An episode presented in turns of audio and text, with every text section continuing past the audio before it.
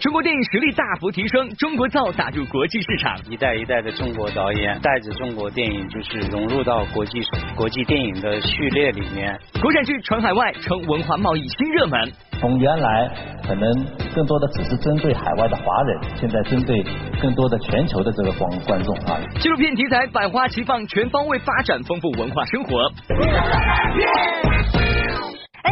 大家好，吃好给力玻璃海苔点心面，随着广播出的娱乐乐翻天，我是谷晓。大家好，我是蜗牛。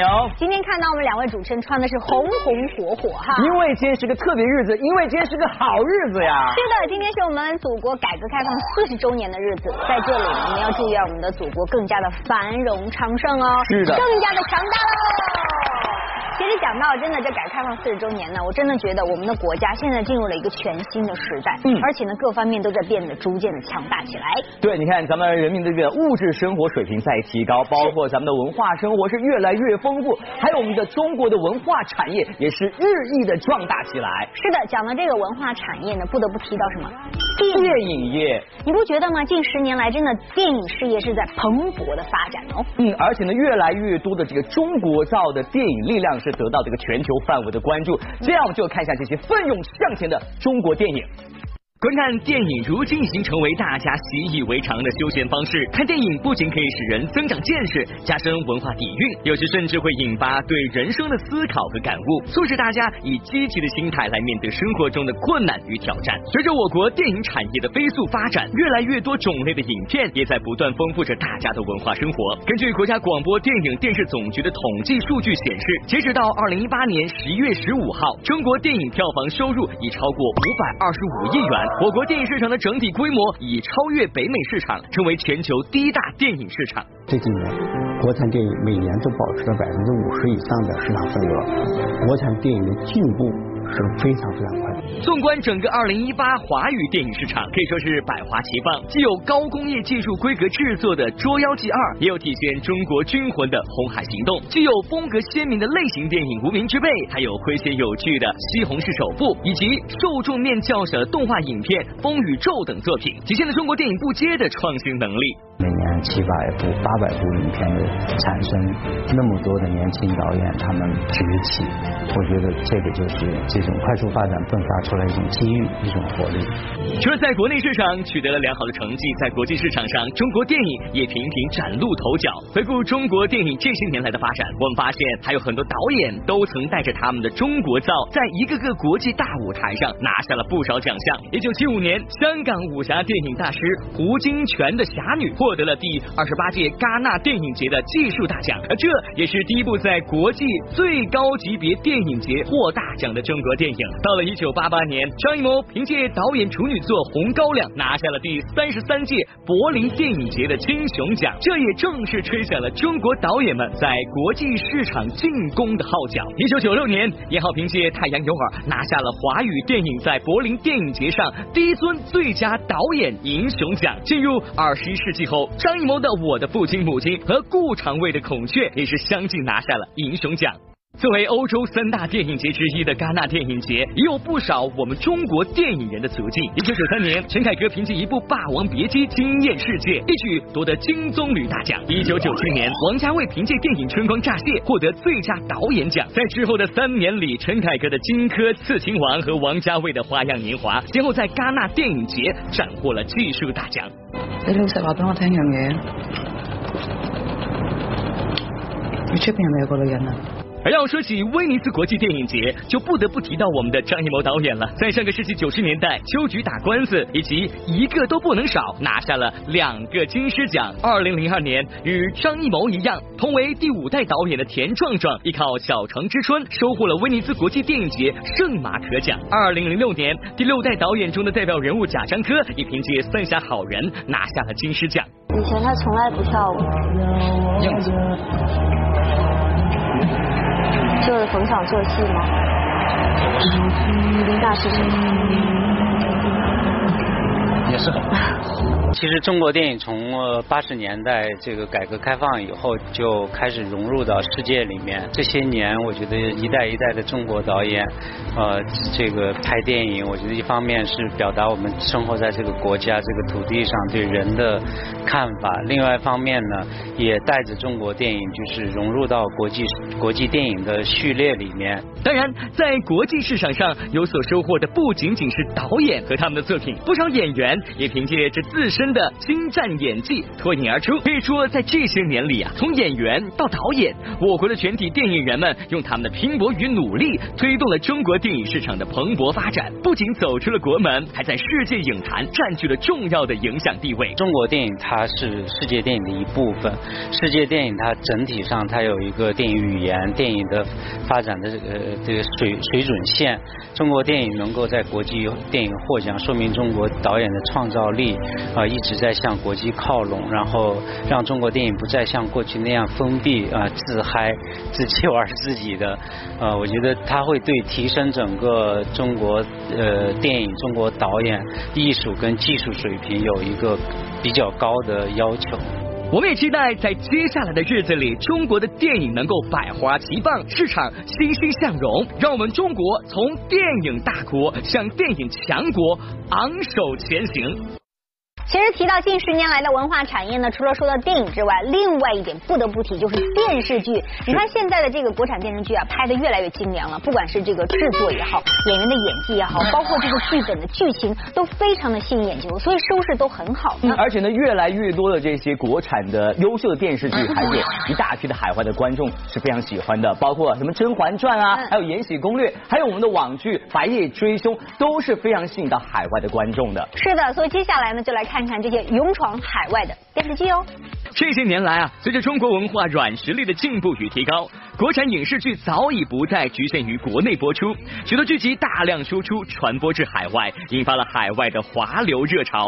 比如前阵子热播的国产古装剧《延禧攻略》，因精良的服化道、快节奏的剧情和演员精湛的演技，以及对非遗文化的传承，在国内获得了良好的口碑。这牡丹国色天香，百花之王，的确也不是人人。当的眼光没有错，这傅恒果真是难得一见的将才。为什么不能取下枷锁，勇敢的追求自己想要的东西？但我希望有一天，你能够抛开你那些执念，去寻找自己的幸福。《延禧攻略》在热播的同时，也引起了境外市场的注意，甚至竞相购买其海外的播出版权。目前，《延禧攻略》版权已迈向全球九十余国，使其成为分销范围最广的国产电视剧之一。其实啊，早在二十世纪八十年代，《西游记》《三国演义》《武则天》等国产剧就陆陆续续走出国门，而近年来，越来越多国产优质电视剧出口到海外，进入国外友人的视野中去。二零一五年，美美国某网站就曾播出过六集压缩版的美国版《甄嬛传》。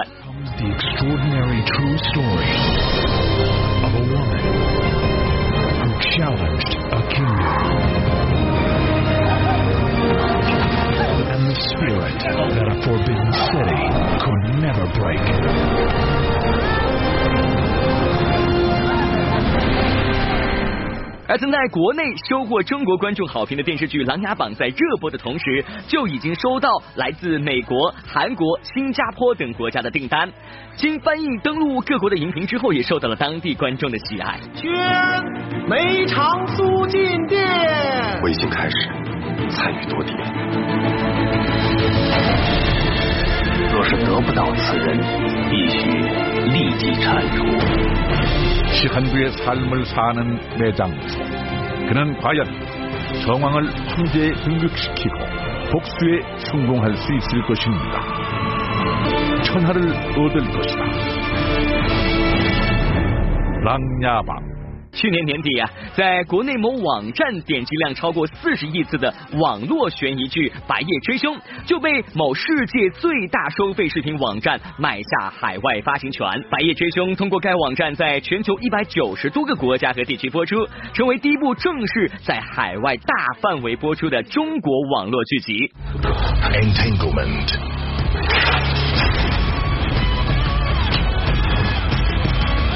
year.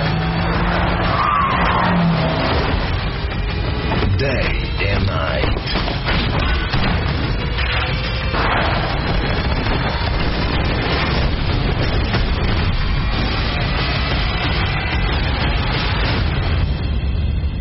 曾经出海的国产剧，很长一段时间都是清一色的古装剧，形式较为单一。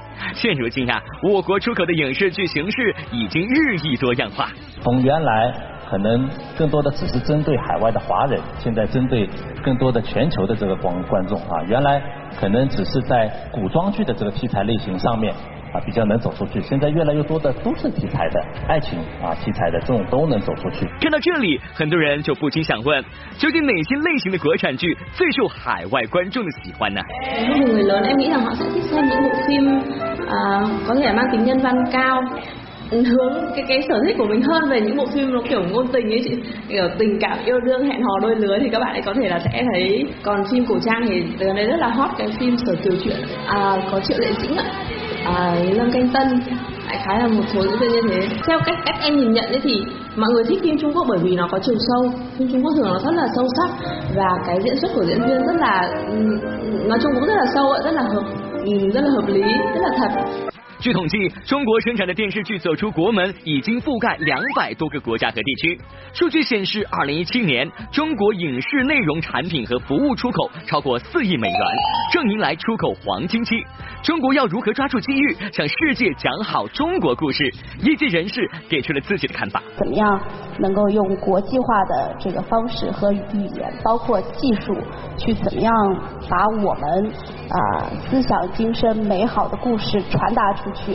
可能这个是我们需要持续不断的去学习。虽然成绩显著提高，但中国电视剧输出海外仍然任重道远。未来我们还应该继续提升剧作质量，为制作出更多更好的影视剧而努力。乐翻天综合报道。纪录片题材百花齐放，全方位发展丰富文化生活。别走开，下节更精彩。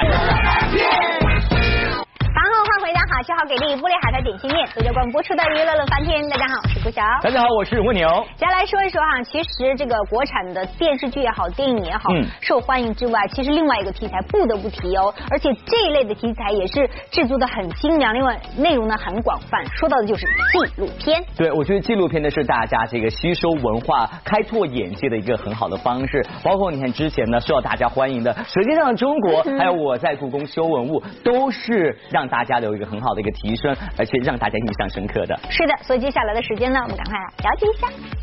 在业余生活中，我们可以选择观看电视剧或是电影来缓解一天的工作和学习压力，还可以选择观看一部纪录片，因为它不仅能够让人深入的了解未知的领域，还对国家形象传播、国际文化交流、历史文化传承方面有着非常重要的作用。它甚至可以记录下我们社会发展的变迁。如今，随着社会的高速发展，纪录片也正朝着开放、多元化的方向蓬勃发展。纪录片题材百花齐放，《舌尖上的中国》宣传美食文话。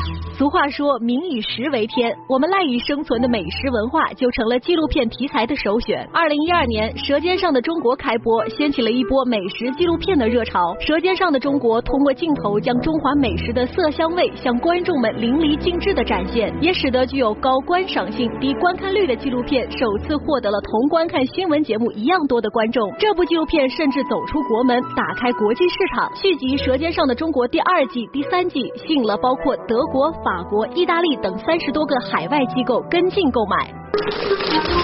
在东北，一桌好菜离不开鱼。炖鱼的同时，可以在四周贴上玉米饼。鱼肉飘香之际，正是饼子焦酥之时。《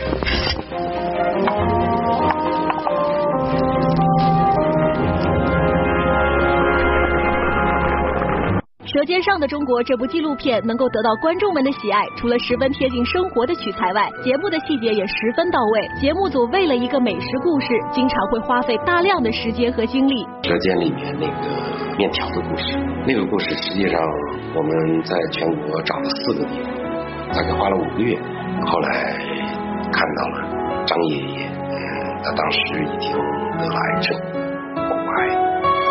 非常想把自己做挂面的这个手艺传给自己的孩子。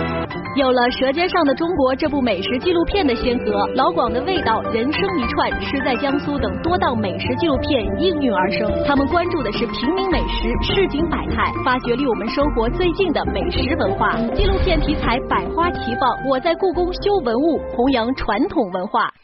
如果说美食文化为大家提供了生活的享受，那么历史文化就给人以精神上的滋养。在二零一六年开播的纪录片《我在故宫修文物》，除了关注文物本身外，这档节目还关注了一群容易被忽略却十分重要的人群，他们就是文物修复师。当时是清华大学的雷建军教授，他参加故宫一百的拍摄的时候，他就发现了文保科技部这些修复师。他说这帮人特别棒，他当时就跟我说说他们是真正的中国古代的四大阶层士农工商当中的工，也就是手艺人，他们是最好的在现代还完整的。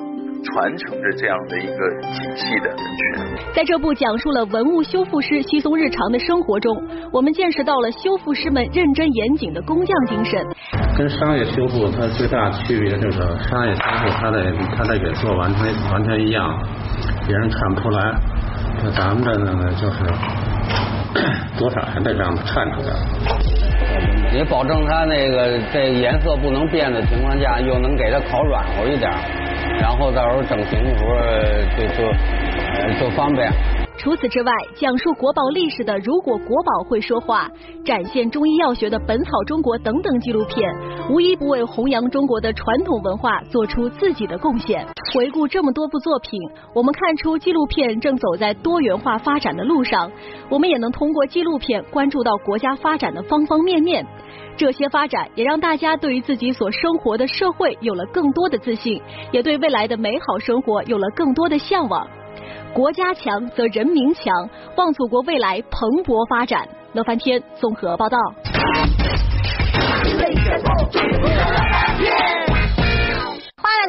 点心面娱乐显微镜的环节，只要答对问题呢，就有机会拿到我们奖品了。马上来看看我们昨天的正确答案呢，就是吴磊。今天娱乐显微镜的问题，问题就是呢，这个画面是来自于哪部电影呢？如果大家知道答案的话，赶快通过微博的方式来告诉我们。回答正确就有机会可以获得玻璃海苔送出礼包了。是的，节目最后呢，提醒大家，如果想得到更多的音视频资讯的话呢，可以登录以下的网址，或者呢，可以手机下载我们海博 TV 的客户端就可以了。好，今天的节目就这样，明天同时间我们不见不散了。再见喽，明天见。